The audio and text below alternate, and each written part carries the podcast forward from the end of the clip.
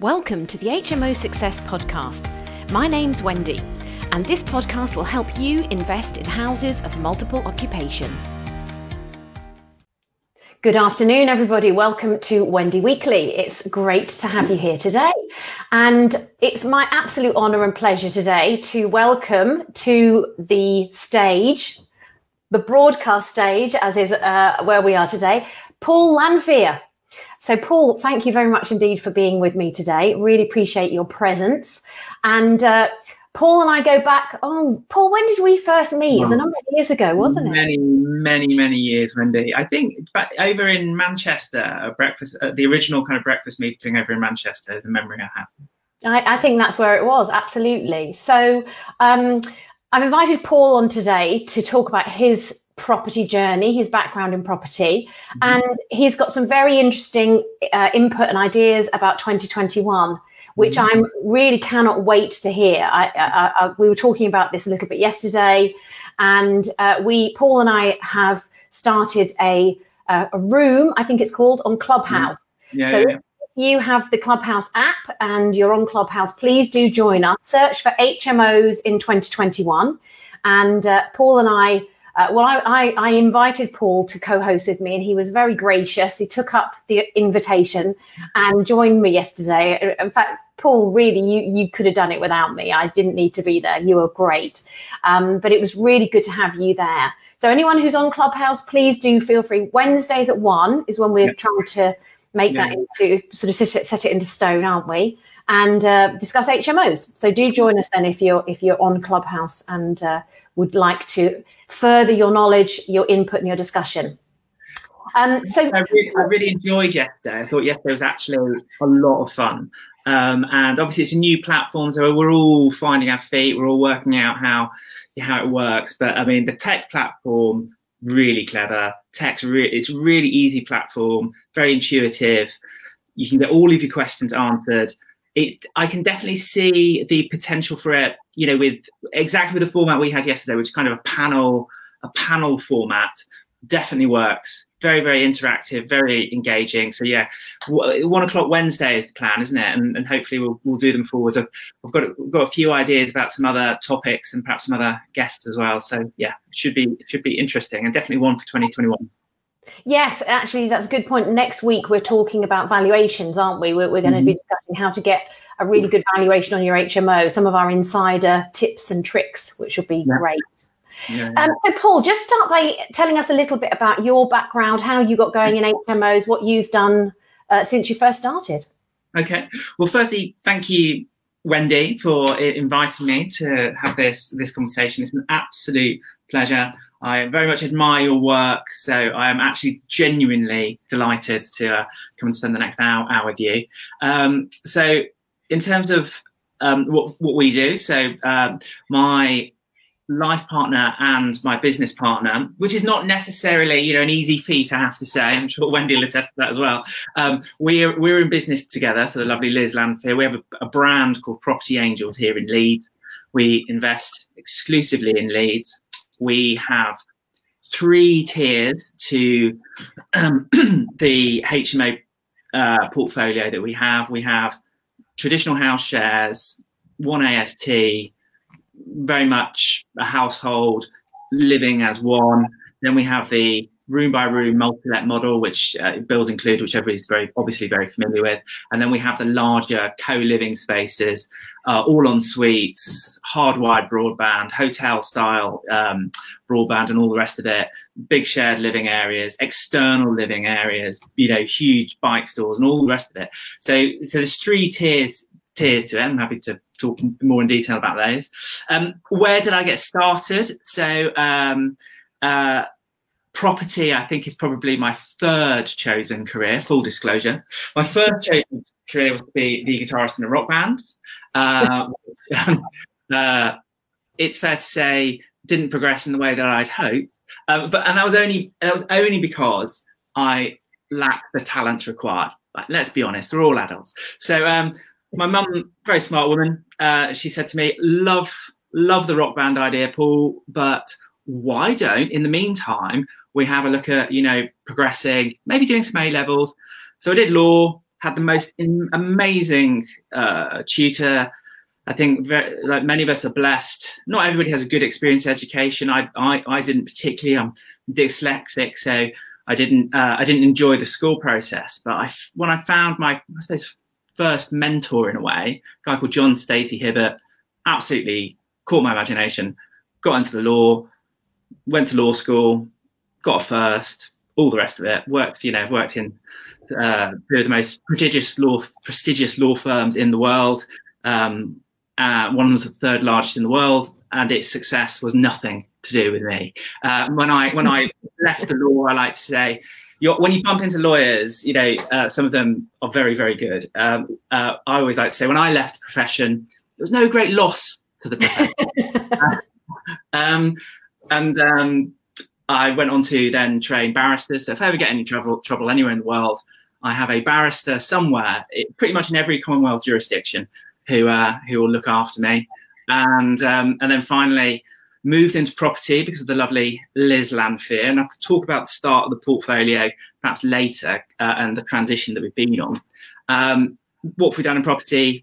Lots and I mean, 50 plus HMO refurbs, all kinds of all kinds of things. Um, and um, built up a project property management company peaked out at 230 professional HMO room tenants, sold the business, got the money in the bank, and now you know looking at the other opportunities. And I, I happen also to host. Um, uh, well, my favorite activity, if I'm completely honest, is is my breakfast. So I host a monthly property breakfast. Um, very frequently, it's attended by investors in Leeds, but you know, given the world we now live in, geography is no barrier now, is it? Uh, so I host a breakfast and I will have, have a small mentoring group for myself. I think that's a comprehensive introduction for you, Wendy. So you are really uh, absolutely, you've thrown yourself into the deep end of uh, property investing, haven't you, Paul? You're right in the zenith of it there up in Leeds. Yeah. So, doing things by halves, is there? Absolutely, absolutely. And uh, as you say, you run a very successful property breakfast up there. And uh, that's been great to see that growth and the development of that group. I love to see your posts on Facebook, pictures of the, the times previous to COVID when you would have met in person. It yeah. always looked like you had a great time together. Yeah.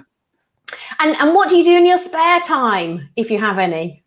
Uh, I do have a fair bit of spare time. So I'm not, um, you know, I think uh, you've, you'll hear like the likes of Rob Moore and stuff talk about what kind of um, level of entrepreneur you you seek to achieve, and I think that's really one of the most important questions. Uh, and so he, if we just use his model, there's lots of different models, but if we just use his model, uh, he talks about entrepreneurs, people who participate in other people's enterprises, lifestyle investors uh, who you know want freedom and choice and profit, but they also don't want um, you know, the to be on the roller coaster the entire time. And then you have the empire builders.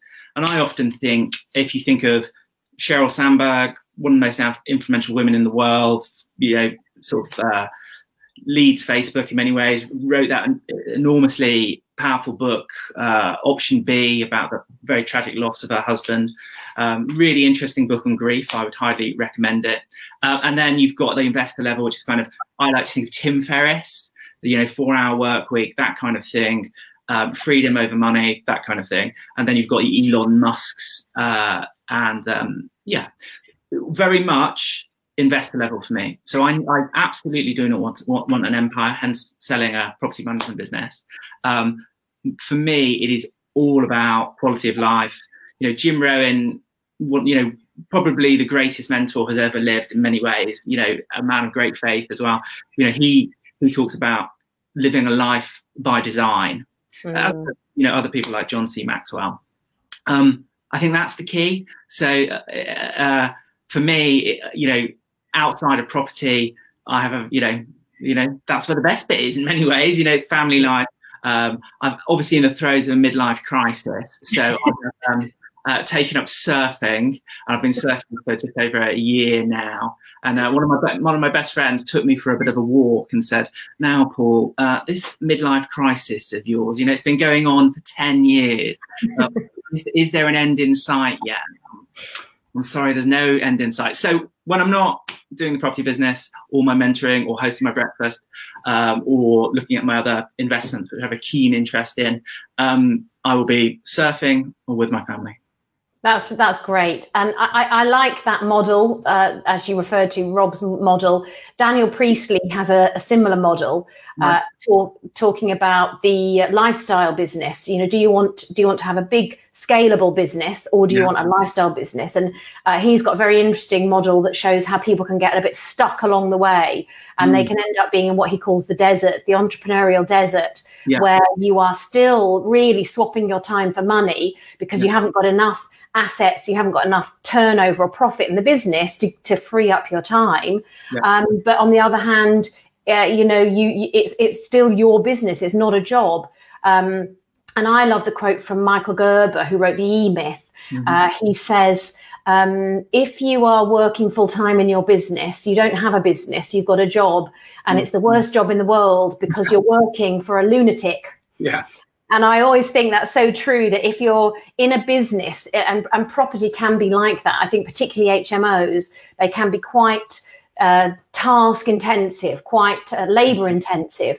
And if you haven't got systems and people and processes, or somebody you can off uh, offload it all to, to, for example, an, a really good agent, then you will end up doing it all, and you'll end up going, "Hang on a minute, I thought this was supposed to be freedom." This is nothing like freedom.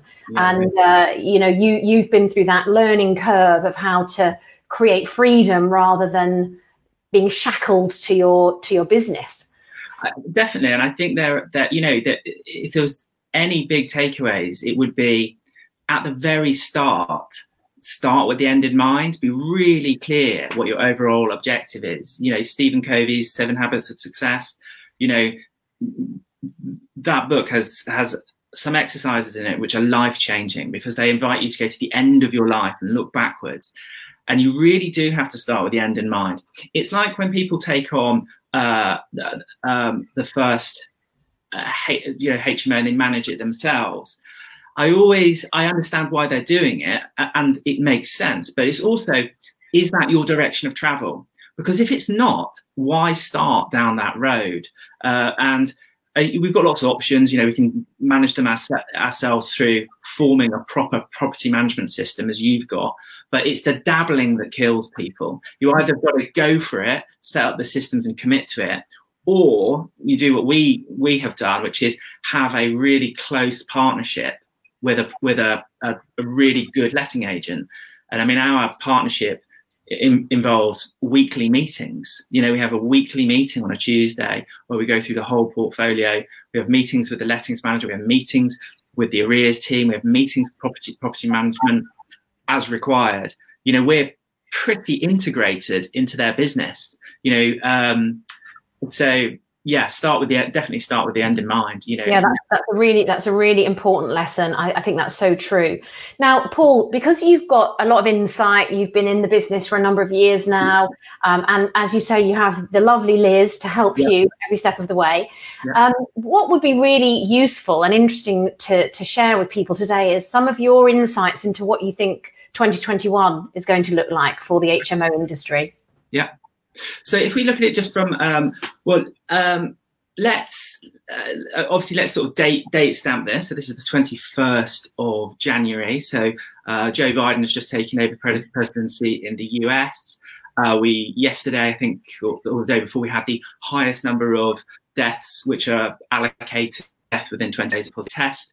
Um, so that's that. That let's just date stamp that now, and and, and we're in uh, the midst of lockdown three. So just without dwelling on it too too much, uh, let's just kind of I'll set out my stall for the year ahead. So furlough is going to come to an end uh, around you know April April time, and likely we'll see the. It is highly pro- probable we will see the highest number percentage increase in unemployment that I've seen in my adult life. I don't know about anybody else. Um, and that as we pr- progress through the year, we'll see um, bounce back loans become payable, deferred tax obligations become payable, and the realities of what has uh, happened uh, dawn on us and, and, see it in real time in the economy. Uh, and so, uh, and I don't wish this, uh, but we are going to see a wave, waves and waves of insolvency. Uh, it is a foregone conclusion, tragically, and um, uh, and you know you can you know those who are very very free market will argue that, that it's a necessary part of the process. It, it is as nature intended. You know, um, winter has to follow. Uh, you know, autumn and then spring comes, but it is going to be uh, is going to be challenging. Uh, and obviously, there's a human cost to it, and none of us want to see the human cost of um, insolvency and on top of what we've already experienced. So, just setting my stall out, full disclosure. Um, but I don't think it. But but but in terms of w- with the where the HMO market is. Um, many of us rely on it, you know, as, as you know, we've got this is the business that we're in. I actually think 2021 is going to be a great year uh, in the HMO market. What we offer is very flexible, high quality accommodation uh, to a range of different um, tenant profiles. That will be in more demand in 2021 than it has ever been. Um, you know, uh, households are, uh, you know, I can see out there, you know, households uh, are going their separate ways. You know, COVID has had that impact. People are relocating, uh, and people are looking, on top of that, looking for um, either more cost-effective accommodation or accommodation that now suits the way that their new world is. So, for example, if you're now um, uh, working from home, whether that's three days a week or five days a week, you know, y- your accommodation needs to be fit for purpose. Uh, and so um, we all need to gear up to that if that's the demographic we're in. But I, the headline is 2021 is going to be a great a great year for the HMOs. It's going to be uh, there's a lot of opportunity for HMO investors. Um, what does my crystal ball suggest? It suggests as we get into the autumn, we will see stock returning to the market. We will see retiring landlords. The tax changes have been pretty scathing. The regulatory changes have been very have been challenging. The eviction ban sent you know sent a clear message, unfortunately, to landlords. And many of the landlords who've you know made good money, good capital growth, good cash flow. This is the opportunity for them to exit. Uh, and we are, and we're not quite seeing it in our market here in the north, but I bore witness to it in, in London very recently. An entire um, t- row of shops and uppers went on the market, all by the same owner, pretty much mortgage free, all sold in one auction.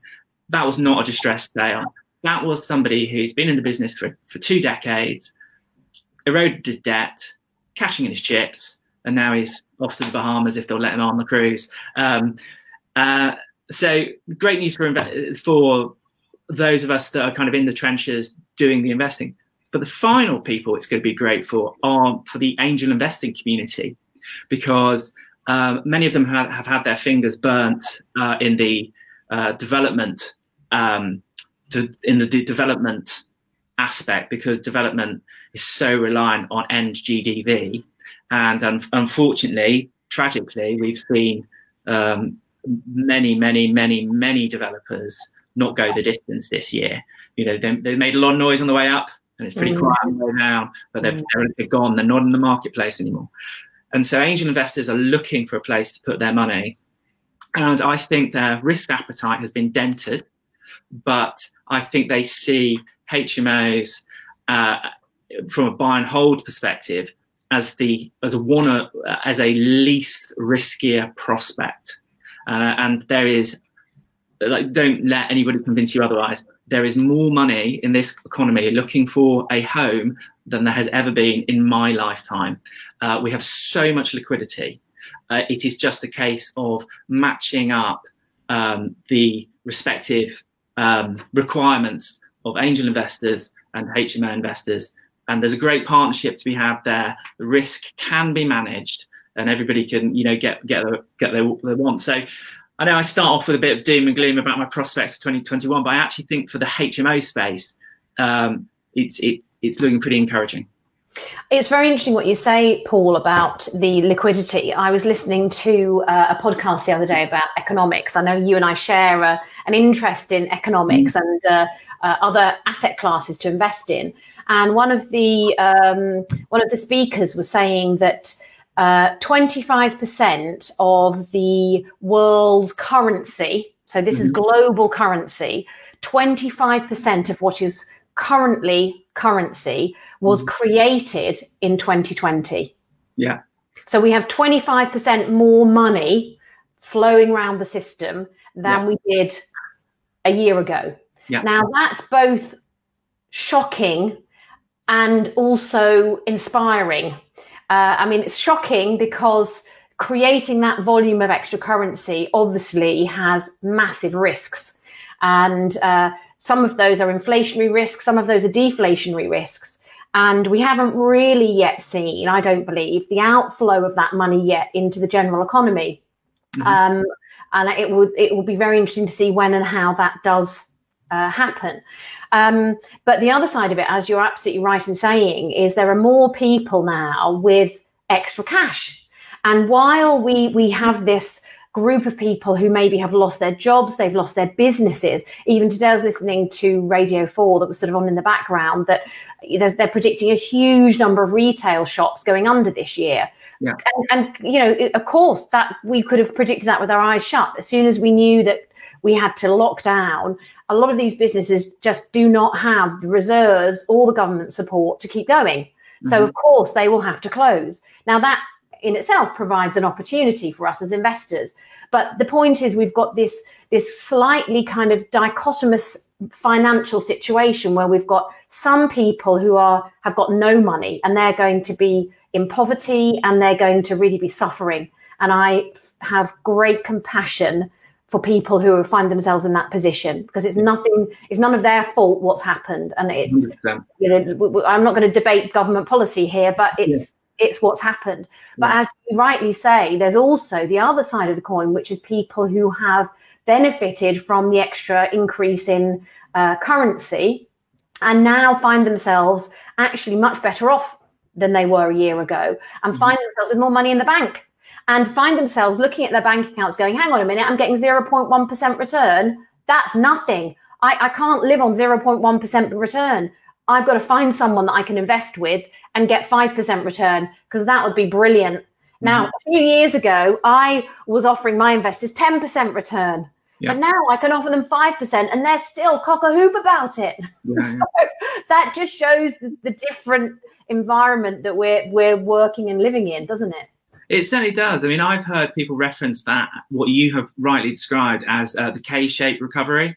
So, uh, those on fixed incomes or, um, yeah, th- those that are employed, fixed incomes, unlikely to get pay, ri- pay rises, those sectors don't own assets. Uh, the, the trajectory is not a positive one. Whereas the other leg of the K, which sticks up in the air, are those that um, own own assets. Uh, you know, people uh, you know people have strong views on this. You know they, they say that the people closest closest to the printing press do well is how they describe it. Um, i mean you only just have to look at uh, a, re- a, recent chart of m1 so money supply in the, in the us and it is an exponential uh, uh, chart. It is it is astonishing to see it. 2020. I mean, it's pretty much vertical. Yeah. And if you correlate that against, uh, if you got a if you got a chart of let's say from the 1970s um, of uh, money supply growth uh, as against um, inflation, as against property prices. I mean, that tells you all you need to know about the future in many ways, unless there's market intervention, which of course there could be. Um, but you know, that would suggest that after a period of uh, volatility, um, you would see if if we continue on the road that we're going to, we're going to see ever increasing property prices until the next crisis arise arises. I, I say, you know, unless we unless we see uh, market intervention, because it's it, it's interesting. You know, the government has directly intervened in the property market by banning evictions. Um, it, that is astonishing, and I'm not uh, you know, uh, it's um, like I have un, uh, you know, I'm incredibly sympathetic to the people that find themselves in difficulties, and but I also know the truth. The truth is that most landlords behave very, very responsibly towards their tenants. They actually take really good care of them. They they negotiate. They try and solve problems. They help them out. You know, good landlords do extraordinary things to help their tenants. I mean, you, the, the, if people heard the positive stories, would, I think the landscape would be very different. Um, but it, but but the government intervening in the marketplace is it the answer? I'm not sure it is. I mean, uh, my own personal view is the more intervention the government makes, the more unintended consequences that come out the other end. So, um, you know, it's now very wise for a landlord only to take a tenant who could provide a UK homeowning guarantor or meets pretty stringent um, um, thresholds, basically. And I think the consequence of market intervention is that landlords are actually more nervous than they were, were before about taking on somebody they perceive as high risk. Um, and that that is, an, of course, an unintended con- con- consequence. Yes, I think it's a really good point, Paul.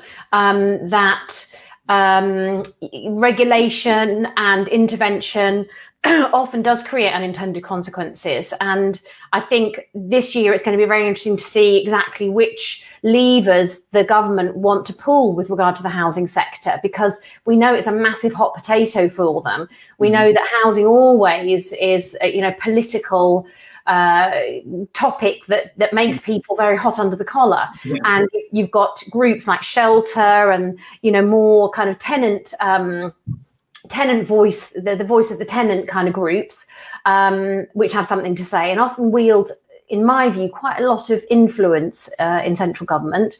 Um, but then you also have the people who are providing the housing. And I mean, let's let's be let's be reminded that shelter uh, I'm sure they do a good job for their tenants, but they don't actually provide any housing at all. They don't have one property that they own and are actually relieving the problem of homelessness. We are relieving more of the problem of homelessness than they are because we actually provide ho- homes for those people.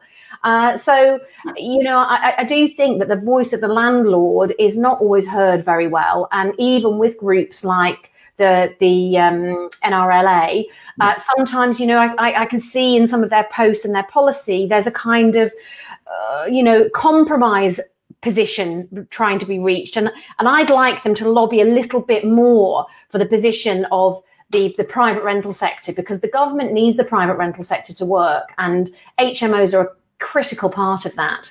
Yeah, totally. I mean, absolutely. And to offer a bit of balance, you know, landlords often don't help themselves. You know, uh, I, I, typically don't visit uh, many of the, the Facebook forums anymore because, you know, uh, the quality of the debate is often quite pretty poor, and landlords are not showing themselves in a good light. You know, um, just yeah. you know, you think of some of yeah. Anyway, I won't go into some of the examples interesting, but you know, uh, I think la- you know to offer balance, landlords, investors, we also uh, need to um, yeah uh, raise our game as well in many respects. I, I, think that's really true.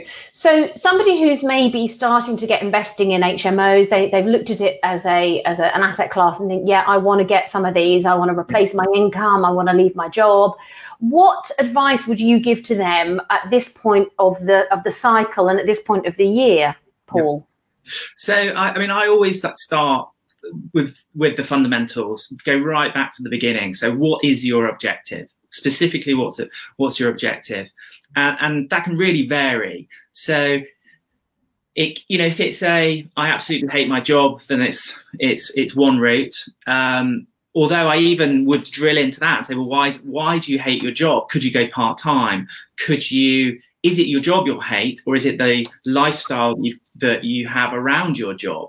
Uh, and is there other things that we could work on that would fix that as a problem? Um, or, or, is it you know you're you're wanting to create a pension, or is it you've just got capital available and you want a return on it? Um, I think um, a big chunk of people go into property investing uh, when they just shouldn't, because the truth is all they actually want is X percent on their money.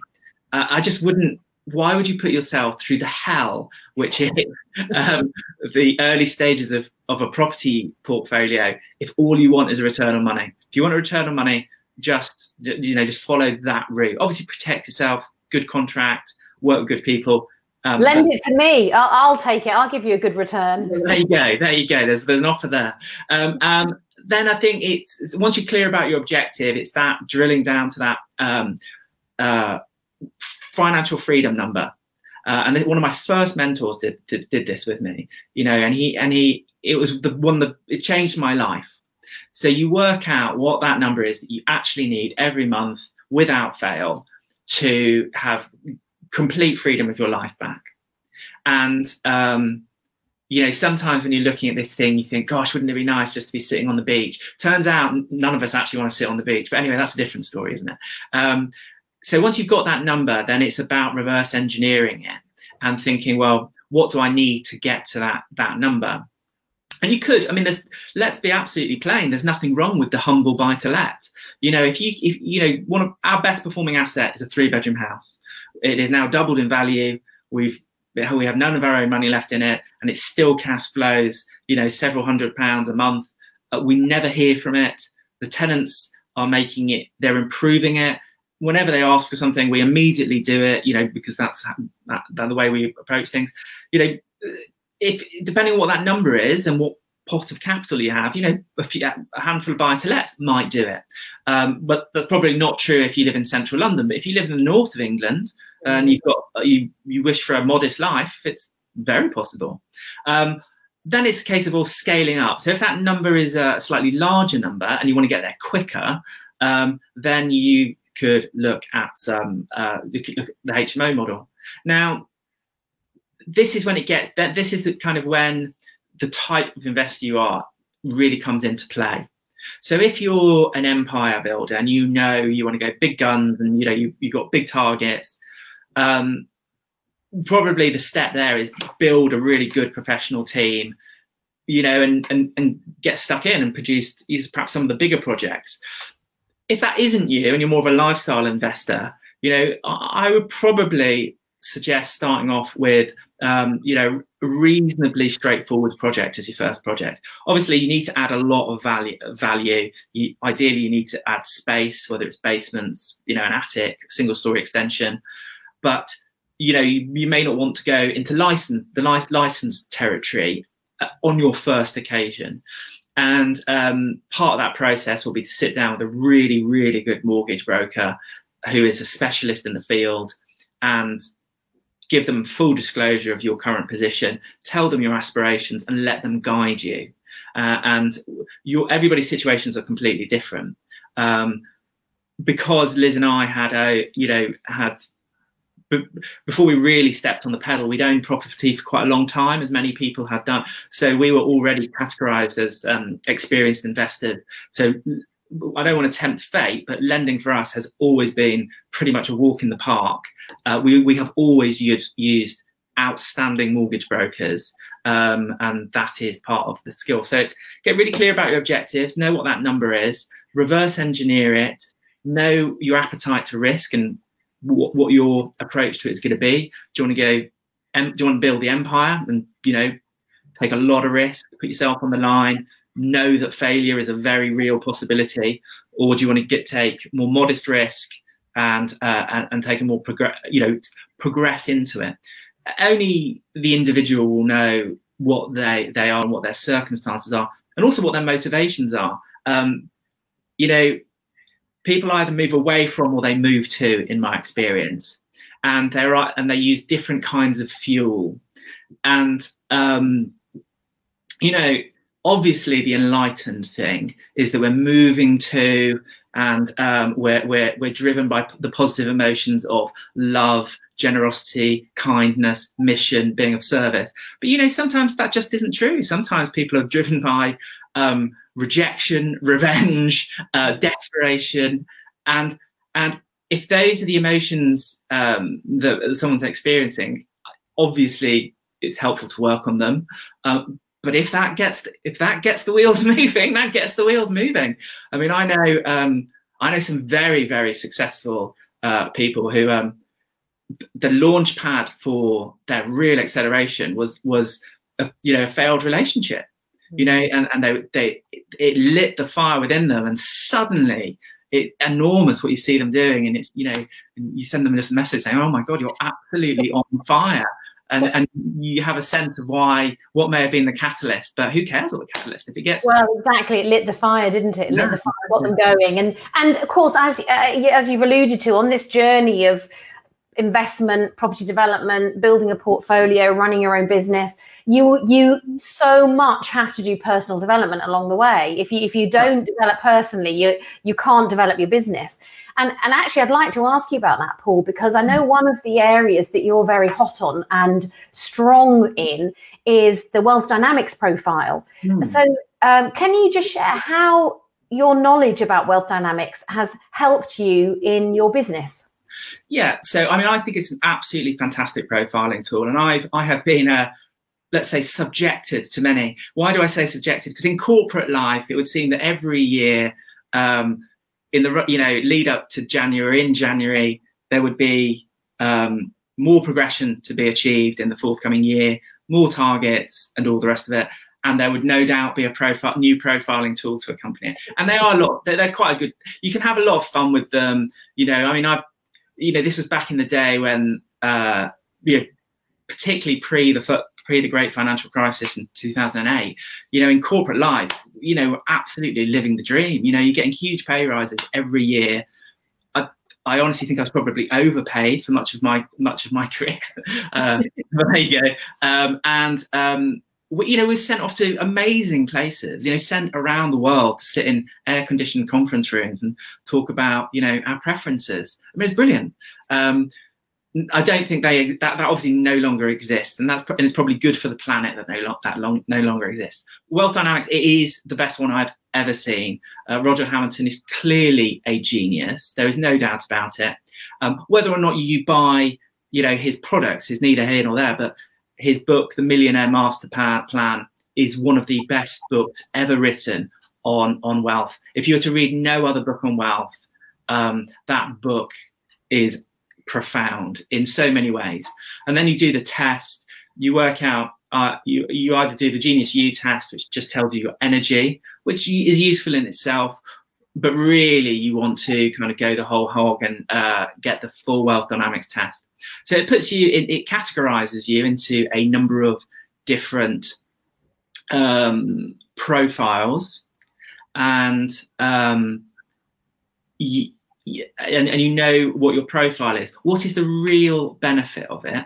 The real benefit is that um, there's that Einstein quote, uh, which is, you know, if you ask a fish to climb a tree, it will feel stupid for its whole life. And that is exceptionally true.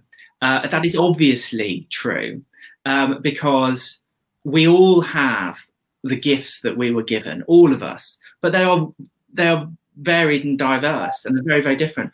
But if you're playing a game which is not in accordance with your profile, you will be utterly miserable.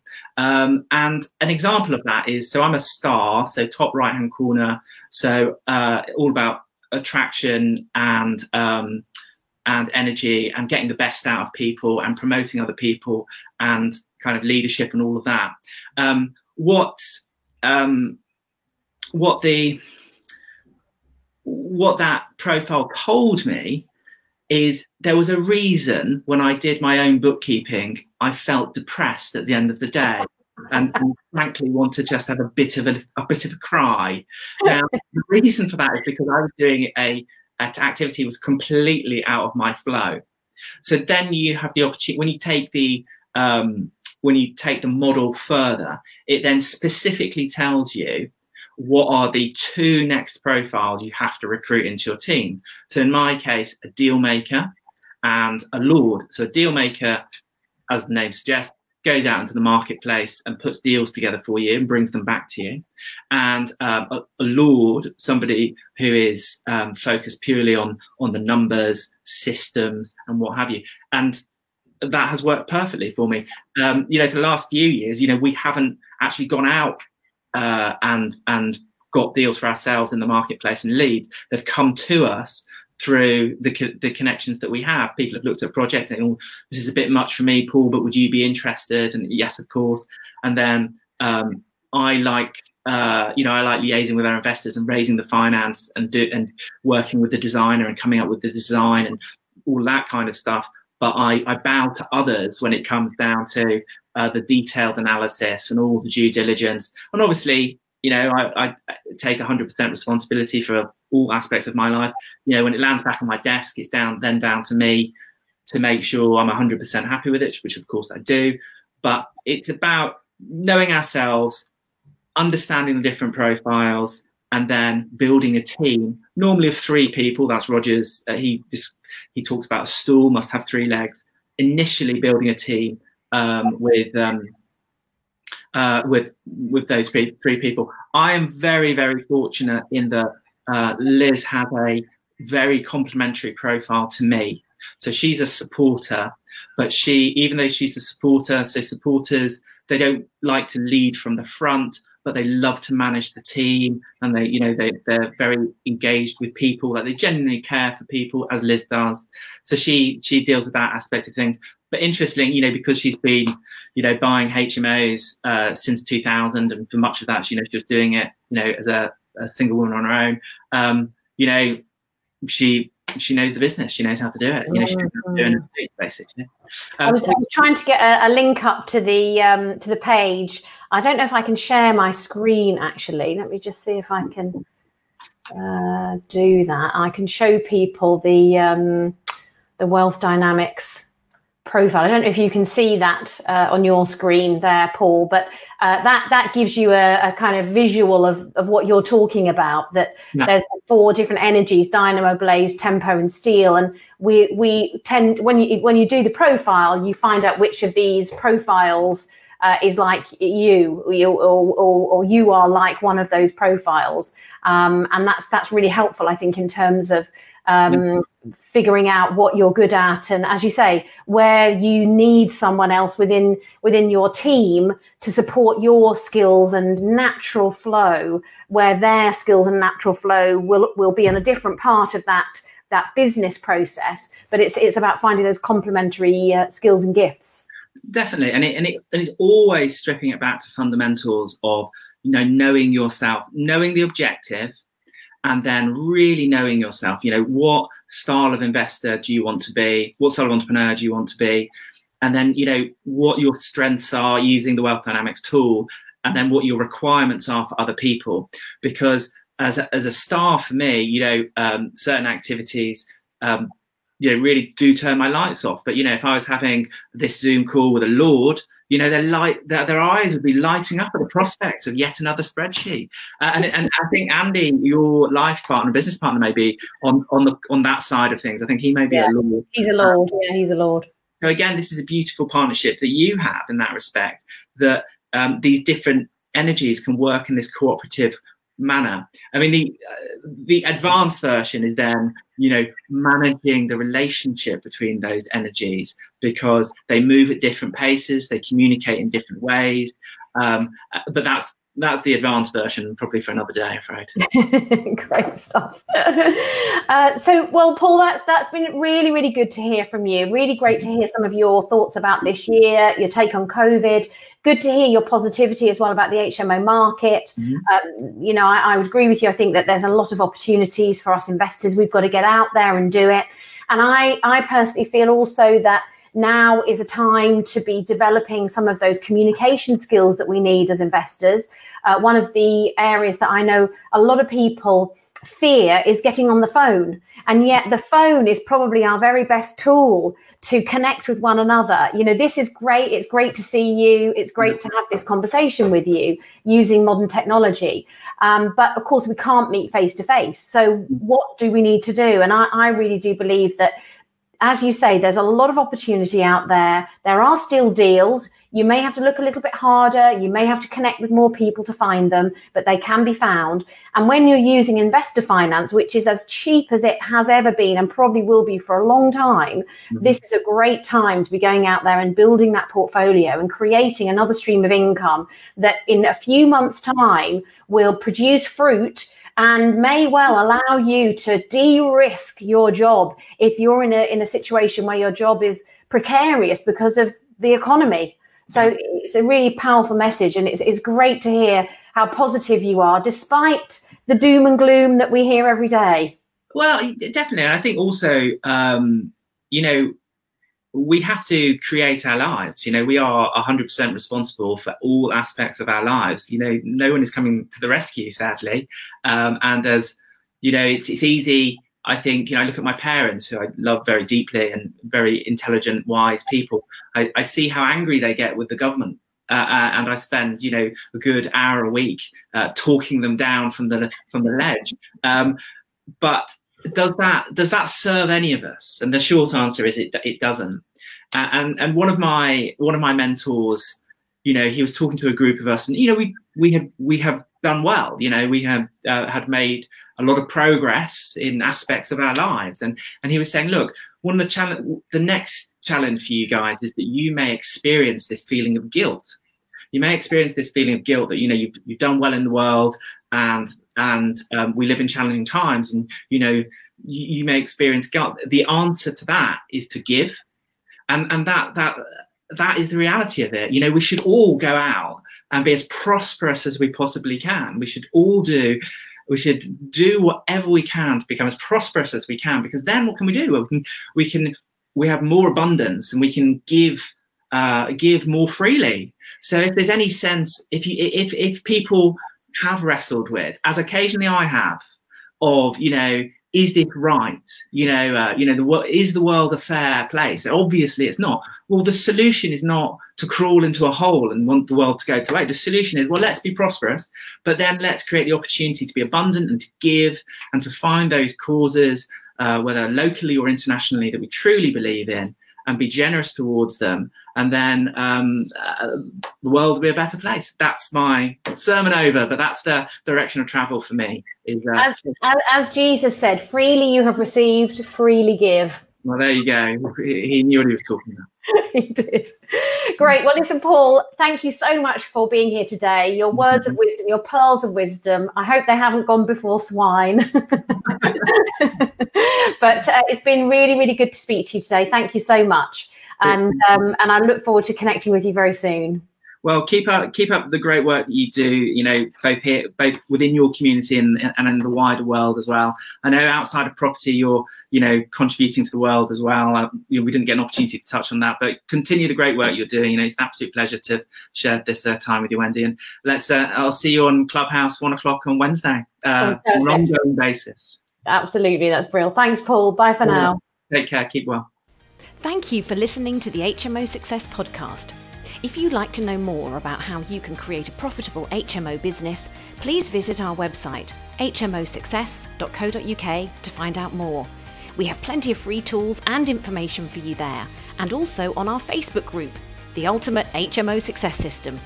We look forward to connecting with you very soon. Thanks for listening.